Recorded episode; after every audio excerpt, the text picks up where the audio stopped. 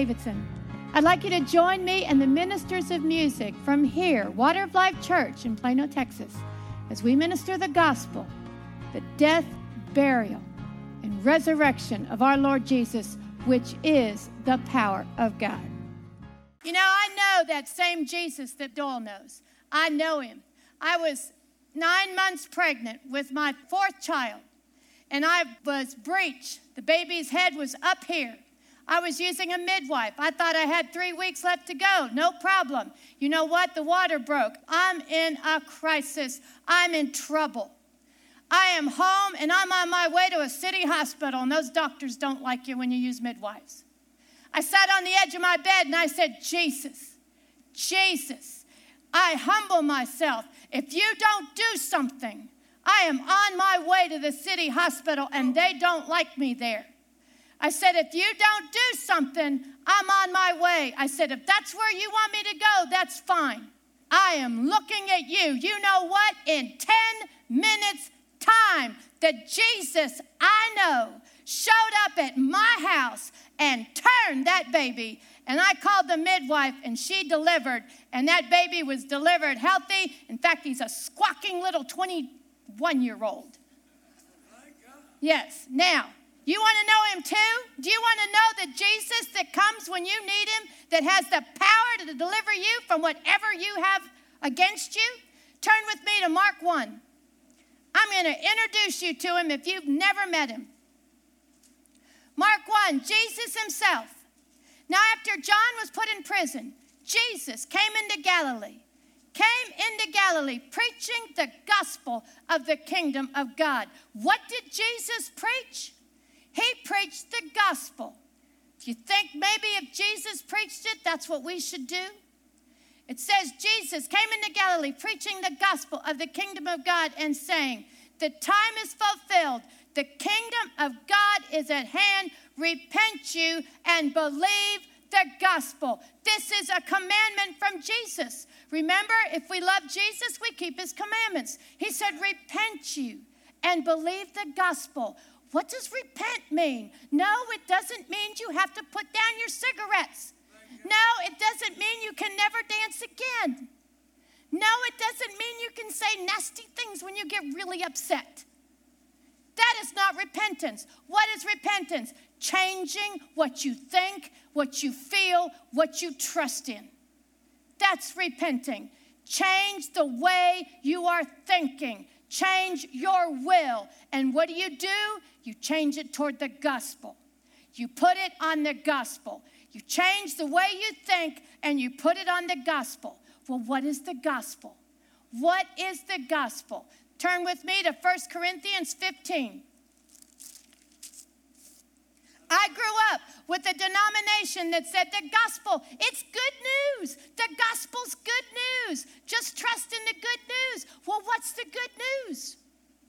Half price on chocolate to me is good news. But that's not going to save me. What is the good news? The good news is the gospel. 1 Corinthians 15, verse 1 Moreover, brethren, this is the Apostle Paul speaking. I declare unto you the gospel. Paul is getting ready here to declare the gospel. I declare unto you the gospel, which I preached unto you, which also you have received. You see, you got to receive it. You don't just get it preached to, you got to receive it. He said, which also you have received, and wherein you stand. You stand in what? You stand in the gospel. You know that's repentance. When you don't stand in what you grew up in, but you stand in the gospel, that's repentance. He said, by which also you are saved. Saved. Set at safety. You know that word means anything you need. If you need a job, getting a job, that's saved. If you are sick with cancer and God heals you of that cancer, I'd call that saved. If you are in dire need of money and that money showed up, believe me, you call that saved. Saved, anything you need. And where does it come from? From standing in the gospel. It says, For I declared unto you, first of all, which I also received, how Christ died for our sins according to the scriptures, and that he was buried, and that he rose again the third day according to the scriptures. I'm going to read verse 2 again. By which also you are saved, if you keep in memory. If you keep. If you keep. Do you hear that word if? If you keep in memory what I preached unto you, unless you have believed in vain. Do you know you can believe the gospel in vain? You can believe it for a little while and then not believe it, and what you believed is vain, Amen. worthless, worthless. What is what do you do with the gospel? You stand in it. You hang on to it. You cling to it. You keep it. And what is the gospel? Verse 3 For I delivered unto you first of all, which I also received, how that Christ died for our sins according to the gospel and that he was buried, and that he rose again the third day according to the scriptures. That is the gospel that Jesus died, that he was buried, and that he rose again. That's the gospel. Now, turn with me to Isaiah 52, verse 13. We're going to look at Jesus. The first three words Behold my servant.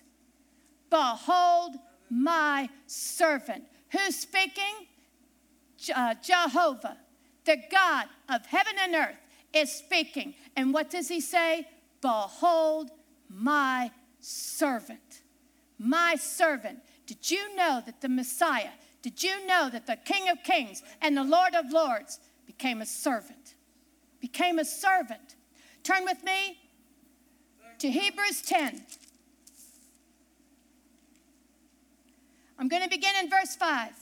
Wherefore, when he, when Jesus cometh into the world, Jesus came into the world, he saith, Sacrifice and offering thou wouldest not, but a body hast thou prepared me. Next verse, 6. In burnt offerings and sacrifices for sins, thou hast had no pleasure. Do you see those words? burnt offerings, and sacrifices for sins has had no pleasure. God had no pleasure. Now look, seven. Then said I, this is Jesus speaking. Then said I, Jesus speaking, Lo, I come. In the volume of the book, it is written of me to do whose will? To do thy will, O God. Lo, I come, Jesus said, to do thy will, O God. If you will look in, in um, John's book, the book of John, you will find 16 times Jesus said, The Father sent me. The Father sent me. 16 times Jesus said, The Father sent me. The Father sent me. Jesus became a servant. You know, it says, first, uh, John 1 1. It says, In the beginning was God. In the beginning was the Word. And the Word was with God. And the Word was God. There were two. God, the, God was with God and He was God. Two, Jesus uh, humbled Himself. Turn with me to Philippians 2, verse 7. Actually, let's begin in verse 5. Let this mind be in you, which was also in Christ Jesus who being in the form of God, thought it not robbery to be equal with God. In the beginning was the Word, and the Word was with God, and the Word was God. He was equal with God, and he didn't think that was wrong. And you know what? Neither did the Father. Equal with God. He was with God and he was God. And look at this it says, Who, being in the form of God, thought it not robbery to be equal with God, but, but, made himself of no reputation. If you look that up and you, you search it out, if you do a little bit of studying to show yourself approved, you will find that that means to empty oneself of all your power.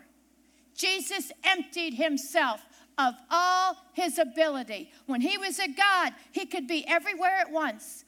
He emptied himself of that. He could hear everything at once. He emptied himself of that. He could know everything at once. He emptied himself of that. He could be everywhere at once. He emptied himself of that. He laid it all down. All down. That couldn't have been too easy. And what's it say? It says, um, made himself of no reputation, emptied himself of all his power, and took upon him the form of a servant. A servant. He took upon himself the form of a servant, not a king, not a lord, not a powerful man, not a rich man, a servant. A servant. He was God and he took on him the form of a servant and was made in the likeness of men, like us. He became like us. Why? Because the Father sent him to do so. He became a servant to the God he was equal to. He became a servant and he became a man like us, serving God, not himself. He came to serve God. He became a servant to the Father. It says, and and being found in fashion as a man, he humbled himself and became obedient unto death, even the death of the cross. Go with me to Acts 2, verse 23. And this is talking, Peter is talking about Jesus. Let's begin in verse 22. You men of Israel, hear these words Jesus of Nazareth, a man approved of God among you by miracles and wonders and signs, which God did by him in the midst of you, as you yourselves also know. Him being delivered by the determinate counsel, determinate counsel and foreknowledge of God. You know what the NIV says? It says God's deliberate, deliberate plan. God's deliberate plan determinate counsel. This was all the plan of God. It was God that sent Jesus. It was God that had him humble himself and become a man. It was God that sent him to earth. Jesus said, Thou hast prepared me a body. A body. I need a body. If I'm going to be like them, I'm going to need a body. And you know what? God's determinate plan, determinate counsel, his deliberate plan and foreknowledge had a body there for Jesus. And you know how that body started? One cell, he became just like us. He became a human, he became a baby. A baby. The God that was with God became a baby.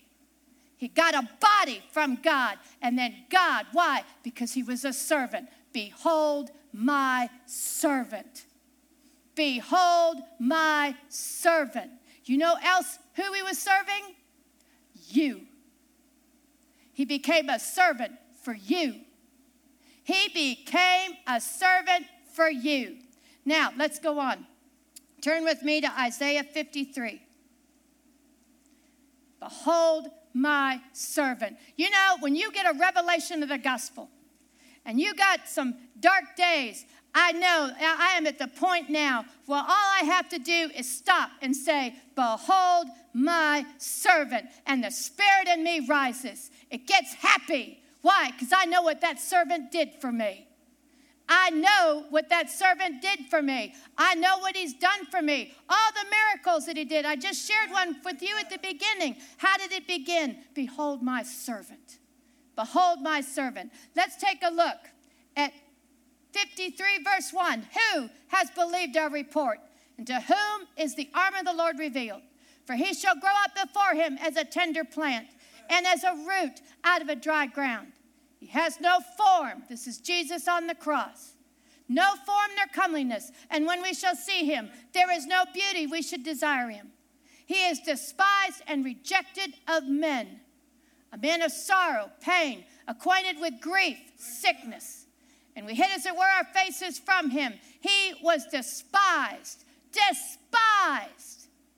Jesus was despised, and we esteemed him not. Surely, Surely he has borne our sicknesses and carried our pains, borne our griefs and carried our sorrows. Yet we did esteem him stricken, smitten of God, and afflicted. But he was wounded, he was pierced for our iniquities, he, uh, for our transgressions. He was bruised for our iniquities. The chastisement of our peace was upon him, and with his stripes we are healed. Look at this next verse, 6. All we like sheep, all. You got that? All. But I have never sinned in my whole life. Well, guess what? You just lied. Now you're with the rest of us. All have sinned. It says, All we like sheep have gone astray. We have turned everyone to his own way. We want to do it our way. We think our way's the best. You have never seen it God's way. It says, everyone to his own way. And look at this next phrase. And the Lord has laid on him the iniquity of us all. You know, if you look that up, it says, God caused, God caused all our iniquity to be put on Jesus. It says, meet, meet him.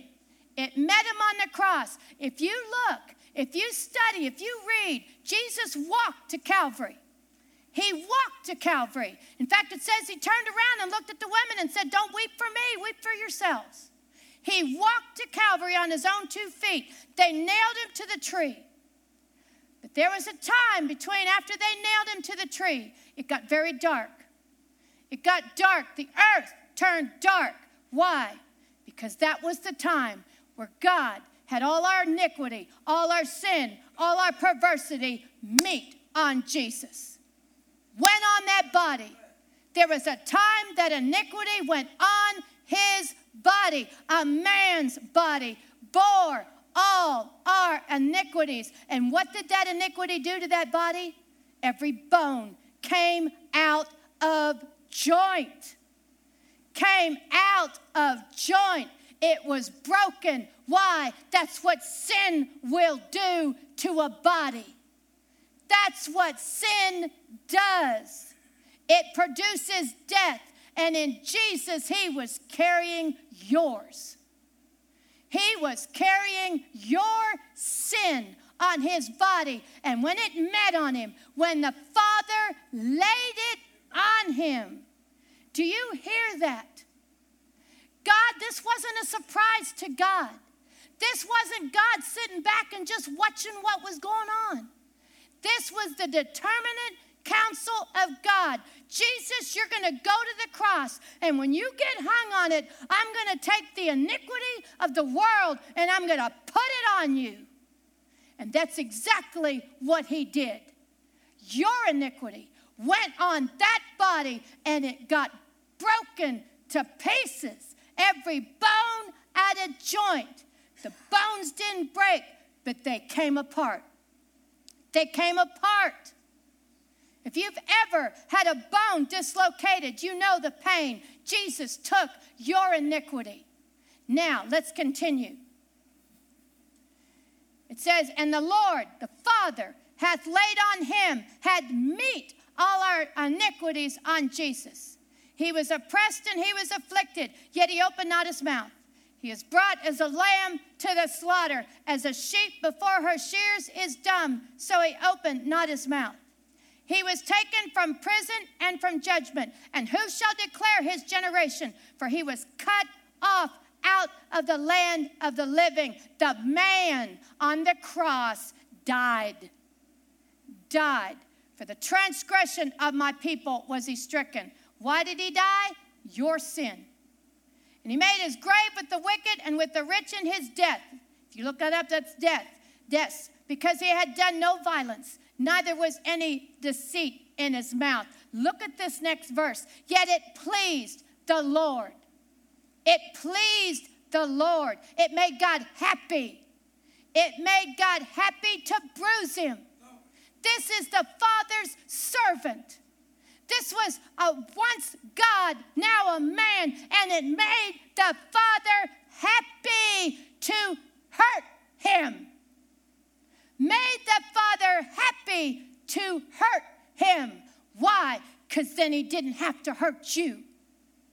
Because then he doesn't have to hurt you.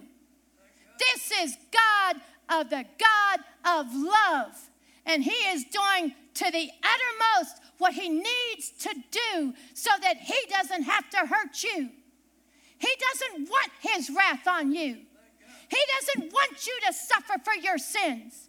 He doesn't want you to die, and he certainly doesn't want you to go to hell. He didn't make hell for you, he made it for the devil. He didn't make it for you. So, what's he do? He gets him a servant. He gets him a servant, his own son, because he knows that's the only one that can do this. He is the only one that can do this. And God didn't want this to happen to you, so He sent Jesus to do it for you. Jesus became your sacrifice. Jesus became your sin. He became the one that took your punishment. Look at the love of the Father. He didn't want you to pay for your sins, so He had Jesus pay for it for you. Isn't that a glorious thing? And you know what? It made him happy to do so. That verse says it pleased the Father to do this to him. It pleased him. And he shall see, if you go down to verse 11, he shall see the travail of Jesus' soul. He shall see how much Jesus suffered the wrath of God. He will see how much he suffered paying for your sin. He'll see that suffering. He saw that suffering. And you know what he did? He saw Jesus in hell burning because of you, for you. He didn't want you to go to hell, so he sent Jesus for you. And you know what? He saw Jesus in hell. He saw that all the sin was paid for, and he was satisfied. He said, That's enough. I'm satisfied. This sin this punishment has been satisfied. Satisfied concerning Jesus and satisfied concerning you. Concerning you. And he raised that servant from the dead. You want to be part of that family. You want to take on the death, resurrection, the death, burial, and resurrection of Jesus. You want part of the power that the Father gave us through Jesus the love that the Father gave us through Jesus. You want to be part of that? You have to be born again. Jesus said, You must be. You must be born again. And how are you born again? Romans 10 10.